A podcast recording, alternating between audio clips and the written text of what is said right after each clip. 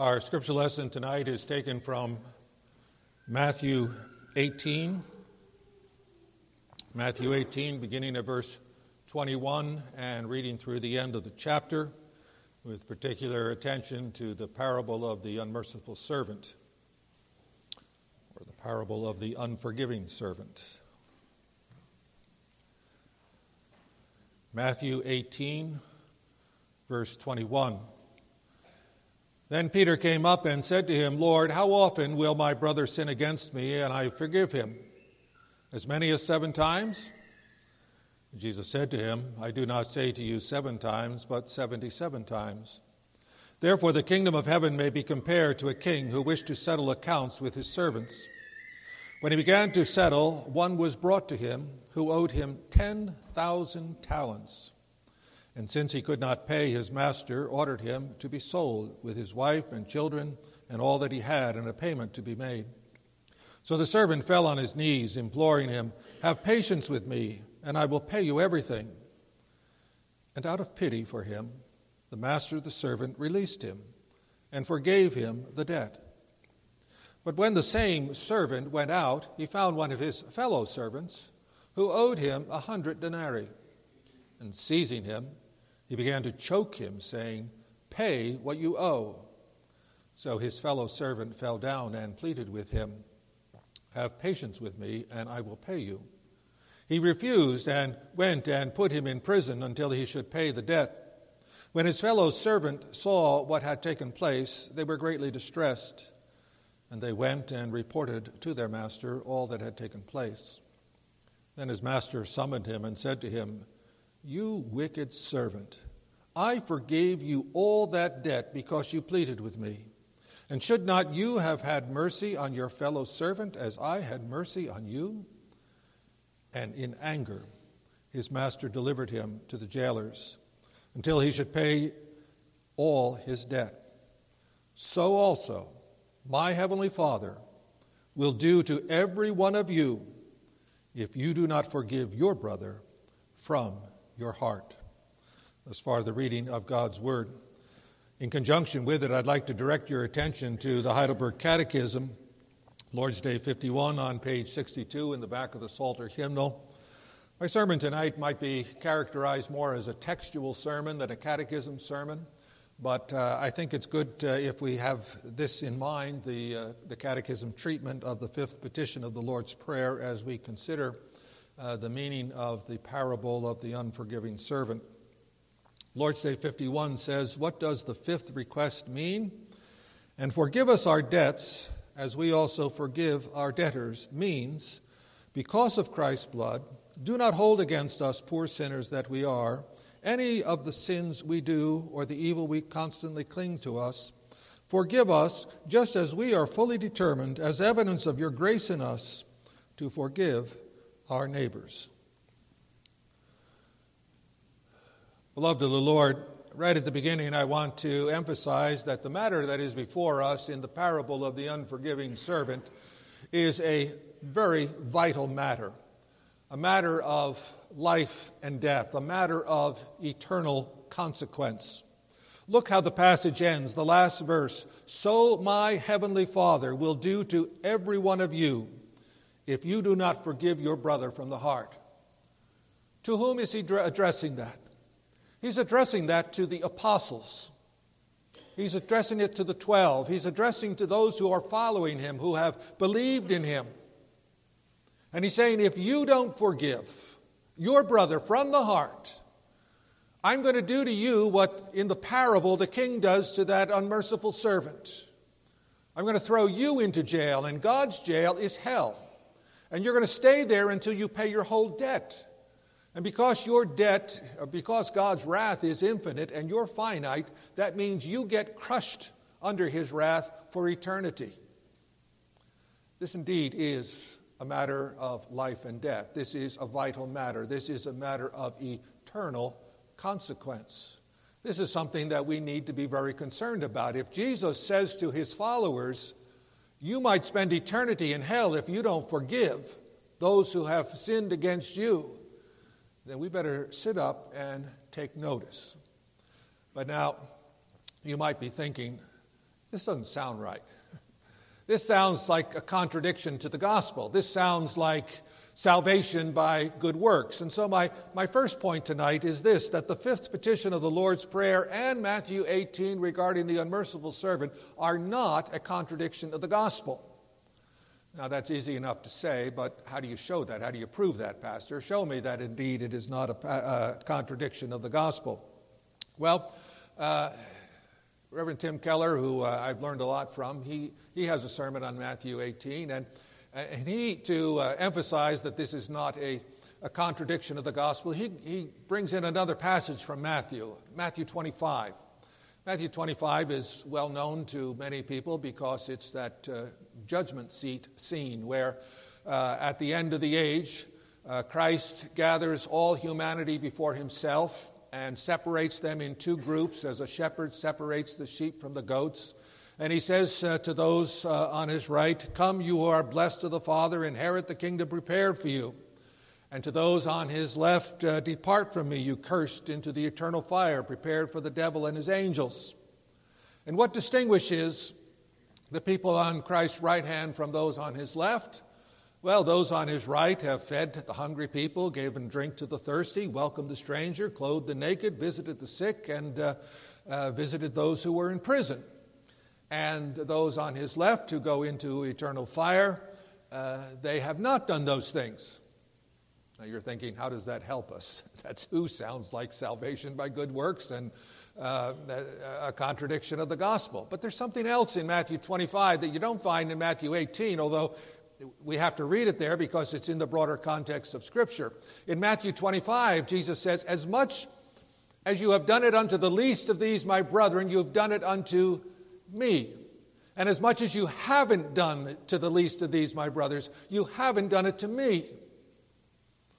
What he's saying there is that if you uh, shut your heart to the needy, it is evidence that you have shut your heart to Jesus.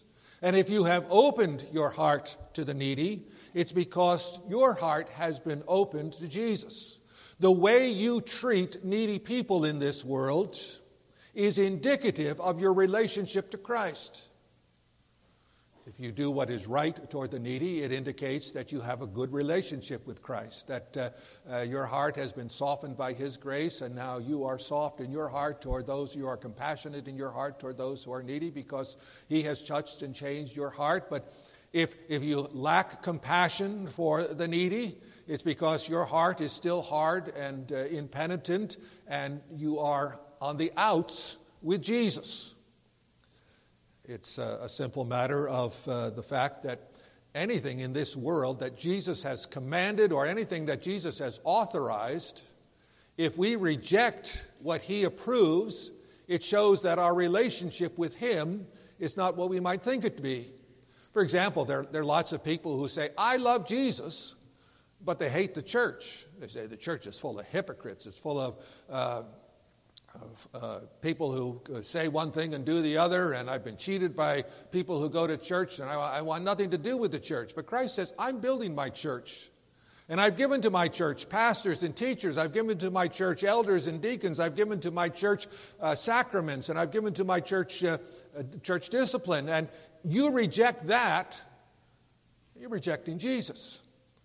Uh, it's the same with regard to his word. You know, Jesus uh, said, My word is uh, enduring. it's all about me, he said, and not one jot or tittle of my word is going to pass away. Heaven and earth might pass away, but not, not the smallest letter, the smallest part of a letter is going to pass away, which means uh, the word of God is more enduring than nature. It's, it's supernatural, it's above nature because nature is, is less durable than the word of God. And it's his word. It's all about Him. It comes from Him. It's His Spirit that moved the Old Testament prophets. It's His Spirit that inspired the New Testament authors. It's all His. And you reject it. You say, Oh, I don't like that chapter. Or I don't like this part of the Bible. I don't like that part of the Bible. This one's okay, but uh, you reject His word, you're rejecting Jesus.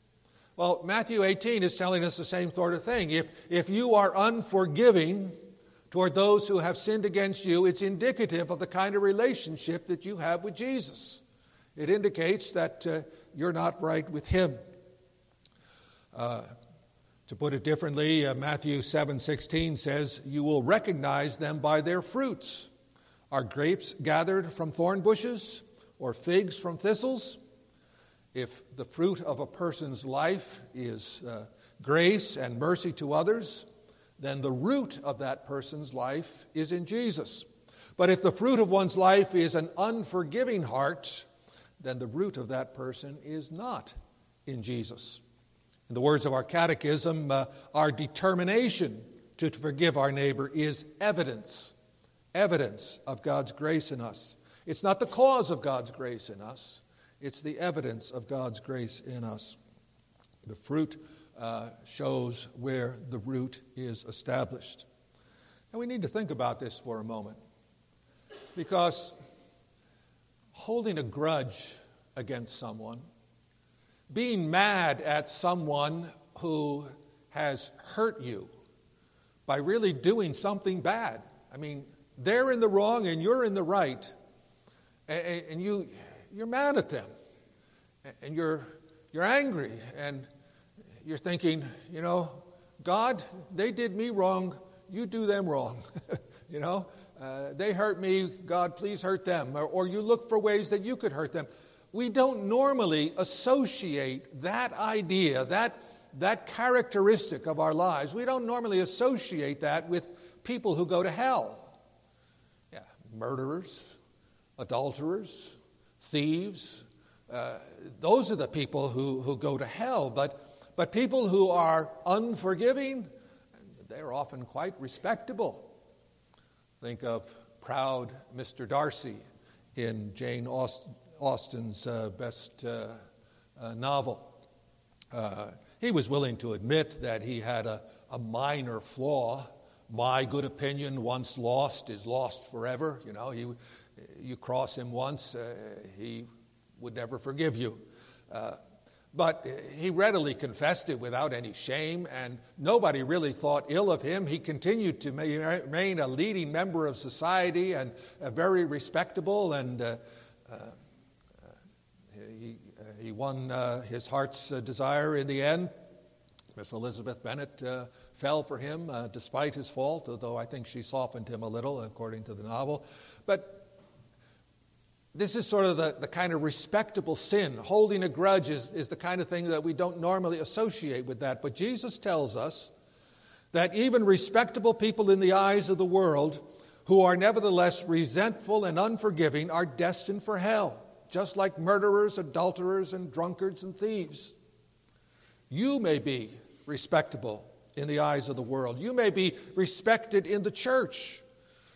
But if you are resentful and unforgiving, you are a stranger to God's mercy, and you are in danger of the fire of hell unless there is reformation in your life. This is a vital matter.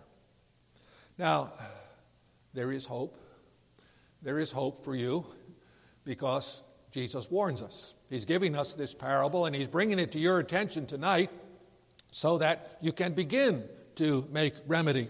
And some of you may be distressed because you believe that Jesus has forgiven you and you want to be forgiving, but it's so hard. How can I learn to do it? When somebody really does something bad against me, how, how can I possibly learn to forgive them from the heart? Well, in Matthew 18, in this parable, we, we get an idea of how that has to come about. There are uh, three things that I want to bring to your attention. One is from the broader context of Scripture, and then two from uh, the text of Matthew 18 itself, that is, uh, the text that is before us. Uh, the first thing is this that forgiving those who sin against you is a type of or a subcategory of loving your enemy. Uh, it's, it, the, when somebody sins against you, they're, they're acting like an enemy, and the, the need to forgive them is consistent with the commandment to love your enemy. Forgiving them is a, a way to, to love your enemy. And with regard to love for enemy, uh, the word that is used in the Bible to describe the love we ought to have for our enemy is uh, the Greek word agape, which is uh, not uh, erotic love or friendship love, it is self sacrificial love. And it's a action rather than a feeling. That's why Jesus can command you to, to love your enemy and to, to bless those who curse you and pray for those who despitefully use you. He's not saying you have to like them, but you have to put their best interests ahead of your own. You have to self sacrificially say, okay, I'm going to inconvenience myself, I'm going to deny myself, and I'm going to be concerned about what's best for them. That's the general category of forgiving those who have sinned against you. It's a subcategory of loving your enemy, which is an action, not a feeling. Secondly, we learn from our text that in order to forgive wholeheartedly, you must learn to humble yourself and identify with the person so that you might take pity on him. We read that that's what the king did here. He, he, took, he took pity on him. Uh, other translations have, uh, he had compassion on him. How does that come about? Well, it comes about when you recognize that the person has sinned against you is someone like yourself. The Catechism uh, speaks of uh, forgiving your neighbor, and the text speaks of forgiving your brother. Uh, and both words imply someone near to us, someone like us.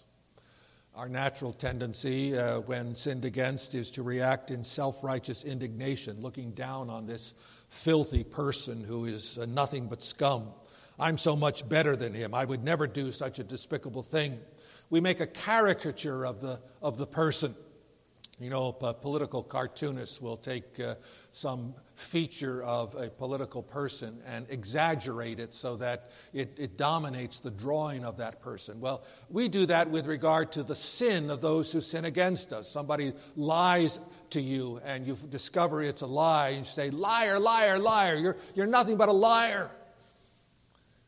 Forgetting the fact that Many times in your life, you weren't completely honest with the truth.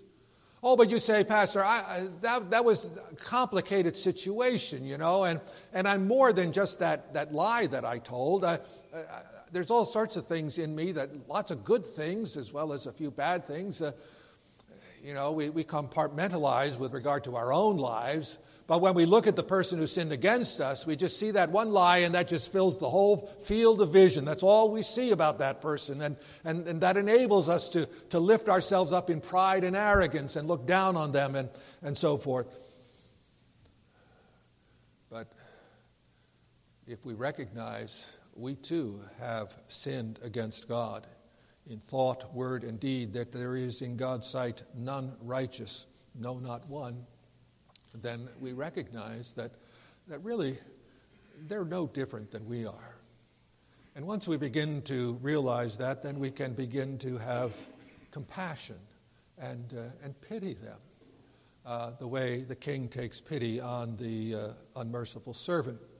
You know, in that, in that parable, when this man uh, begs for his, his, his life, begs for time to, to pay the loan, I imagine the, the king was thinking, well, you know, either this man lost this money, and, and, by the way, this isn't the cook in the king's household or the king's butler. The, the, the amount of money is in the, the millions, if not hundreds of millions of dollars. This is some high official in the kingdom, someone who uh, serves him as a governor in another province, in a province of the kingdom or something, who has been entrusted with a huge budget, and, and uh, the. Uh, like the state of California, in threat of uh, bankruptcy because of all sorts of things. Uh, this, uh, uh this leader has uh, lost a, a, huge sum of money.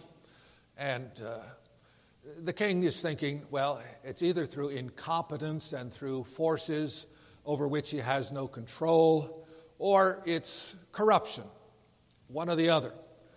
And obviously, from the way the king reacts, he assumes it must be either through incompetence or through forces uh, over which the man has no control. The, you know, recessions happen, earthquakes happen, uh, natural disasters happen, uh, the stock market crashes. There's, there's all sorts of things that uh, happen that, that if you, you're not a really wise money manager, you're not prepared for. And therefore things get out of hand and snowball, and then the money all of a sudden is gone. And, and so, yeah, those sorts of things can happen to anybody. And maybe it's even happened to the king. And so the king doesn't lift himself up in pride and arrogance and say, Oh, you're such a terrible administrator. Uh, unlike me, I'm the perfect administrator. Well, if he's the king's the perfect administrator, why did he appoint this man to such high position of authority? You know, the king has to, I guess, uh, uh, recognize that this sort of thing can happen to anybody. It could happen to the king. And so he, he sees himself in the same light as that person, and that's why he has compassion. Later on, he finds out that this man's heart is corrupt, and then his reaction is entirely different. But at first, he thought, no, he's just like myself.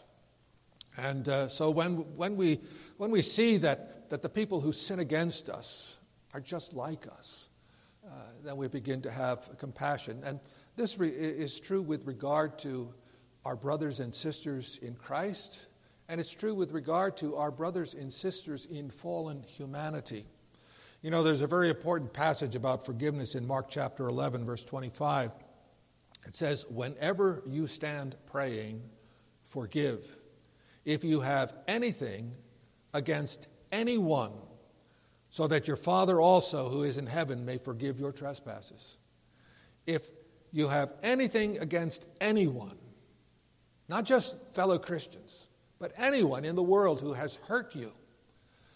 When you stand praying, that is, when you're in the presence of God and you're praying to Him and you're seeking forgiveness for your own sins, if you don't, in your heart, unilaterally, that means one sidedly, just you, without regard to whether this person is, you're forgiving is, is repentant or not, unilateral, universal, forgive from the heart anyone who has sinned against you. Otherwise, you can have no assurance that your father has sinned against you. You know, if you've broken one commandment, in essence, you've broken them all. And the only reason you may not have hurt others the way you've been hurt by others is because God has restrained you uh, by His word and spirit. When you humble yourself and when you identify yourself as a fellow sinner, you can begin to have compassion and anger and resentment begin to fade away because you realize that in the eyes of God, you're no better than this person who has sinned against you. So recognize that forgiving them is an action, not a feeling. That's the first thing. And then begin to recognize that you're just a sinner just as much as they are in the eyes of God. And uh, uh, we could add to that that uh, God has forgiven you a great amount. Uh, and this person has not sinned against you near as much as you sinned against God, so you need to have compassion. That will uh, help quell your anger. The third thing you need to do is to cancel the debt, which means you pay it yourself. Uh, the verb translated forgive in the Greek means to send off, to let go, to release, as in forgiving a financial uh, debt, saying to the debtor, Don't worry about it, it's taken care of. You don't owe me anything now. You know that if somebody owes you money, say you're a landlord and you have a tenant paying you rent, and you need that rent money to pay the mortgage on the property that you own, the, the rental property you bought with a mortgage, and uh, you collect the rent uh, on uh, Monday. and Tuesday, you take the rent money to the bank and you pay the mortgage payment. But your tenant comes and says, I lost my job. Uh, I can't pay you this month.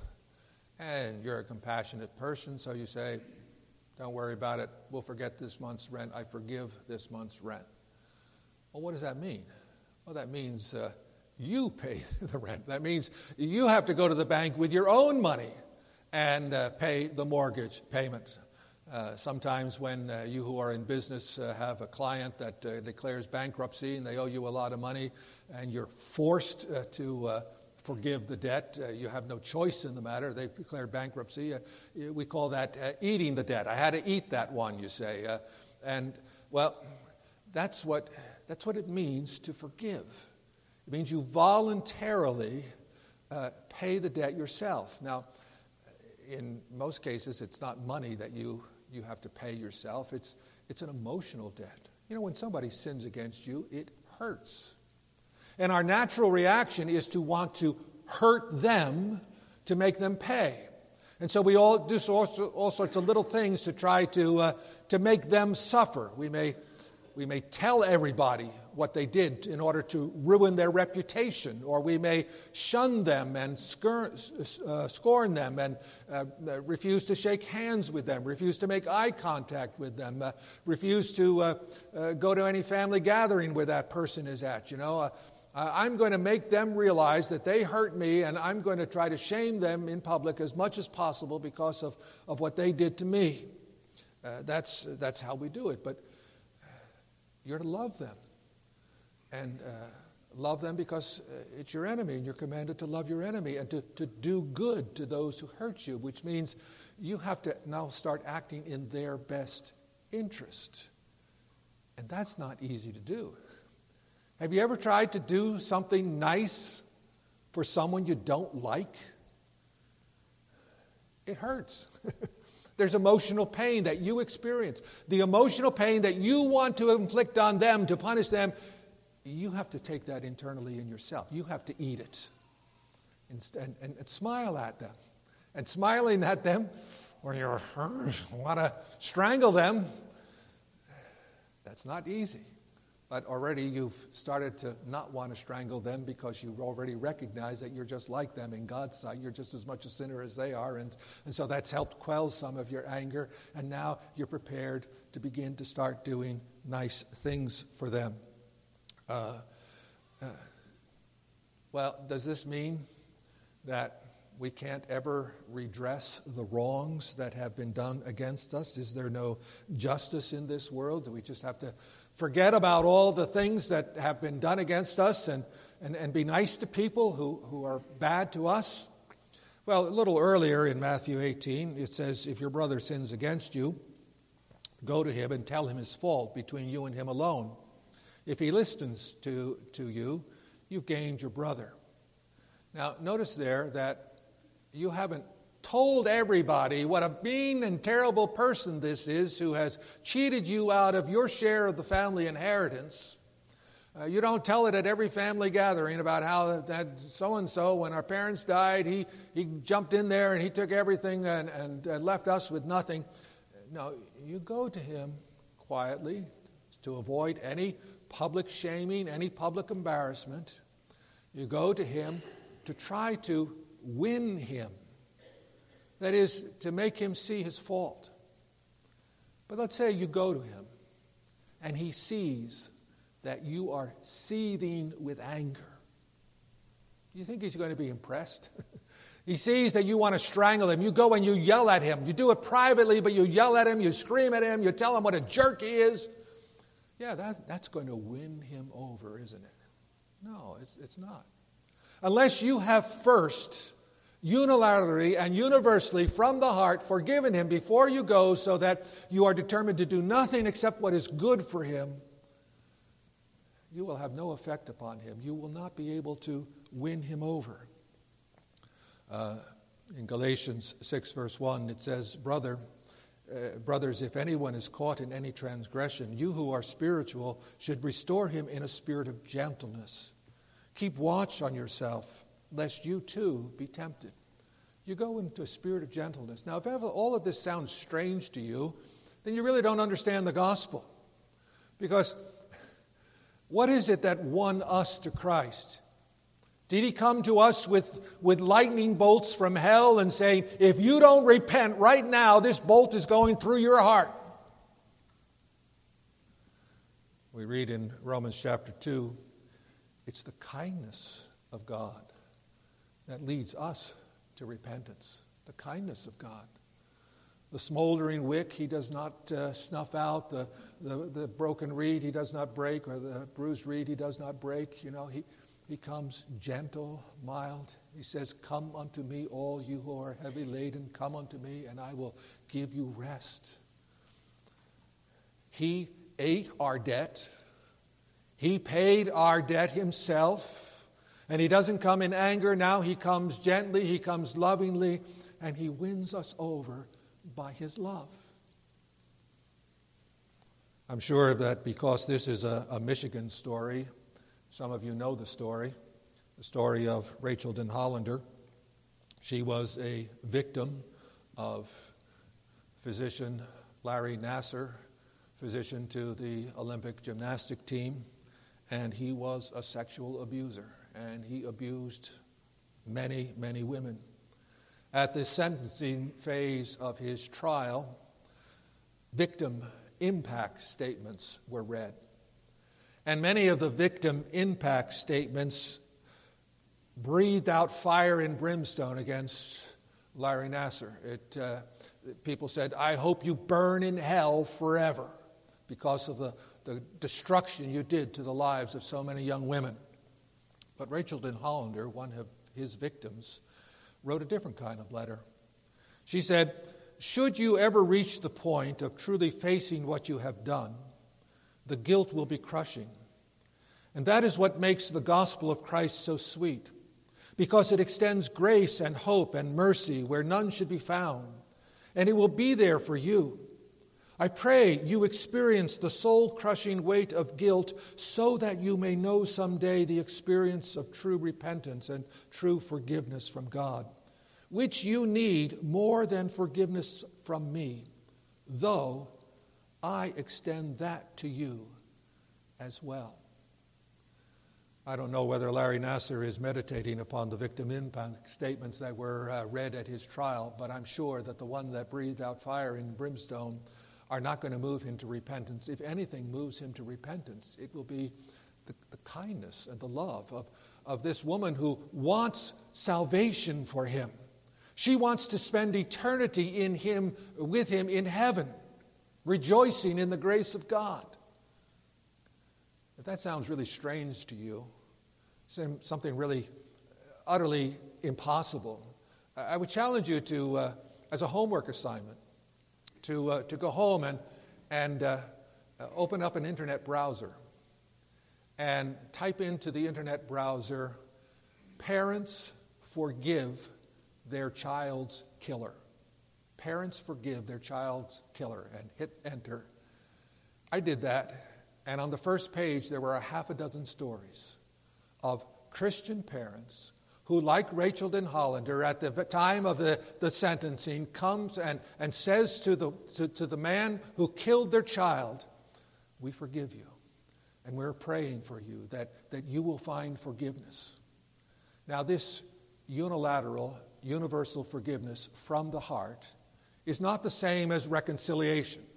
As long as the man remains unrepentant, as long as he continues to sin, you can't be best buds but you can remove from your heart any desire for revenge. You know, that's, that's really what, what makes this such a terrible sin, a, a sin worthy of hell, is because Jesus says, Vengeance, or God says, Vengeance is mine, and I shall repay. And when you put yourself in the place of God and say, He hurt me, now I'm judging him, I found him guilty, and I'm going to punish him, I'm going to make him feel the, the pain of what he did to me, you're putting yourself in God's place. You're violating the first commandment. Who are you to put yourself on the, the throne of judgment? We, have, we don't have that right. We're displacing God. We're, we, are we are having another God other than the true God because we're making ourselves God and, and the judge of all the earth. That's what makes this such a terrible sin. And so, Jesus is saying, look, you need to learn to forgive. I forgave you. I forgave you a huge amount 10,000 talents. A few denarii, that's, that's just a few days, uh, 100 uh, denarii is, is a couple of months' wages compared to hundreds of millions of dollars. What, you, what other people owe you is nothing compared to what I have forgiven you. So get down off your high horse. See that you're a sinner too. And start acting in the best interests of others. Pray for those who despitefully use you. Bless those who curse you. If your enemy is hungry, give him something to eat. If he needs the gospel, preach it to him. And preach it to him in love, showing that you've forgiven him so that he understands the power of forgiveness. May God give us such faith. Amen. Let us pray. Almighty and gracious Heavenly Father, we thank you for this, your word that warns us of the, the seriousness of carrying a grudge and uh, uh, nursing a grudge and, and, and, remaining angry at those who have uh, hurt us. We pray, O oh Father, that we may learn to forgive as we have been forgiven, freely and uh, from the heart. We ask in Jesus' name, amen. Let us respond to God's word by singing selection number 278 How good and pleasant is the sight when brethren make it their delight to dwell in blessed accord. Number 278, stand if you're able, and all the stanzas, all three stanzas.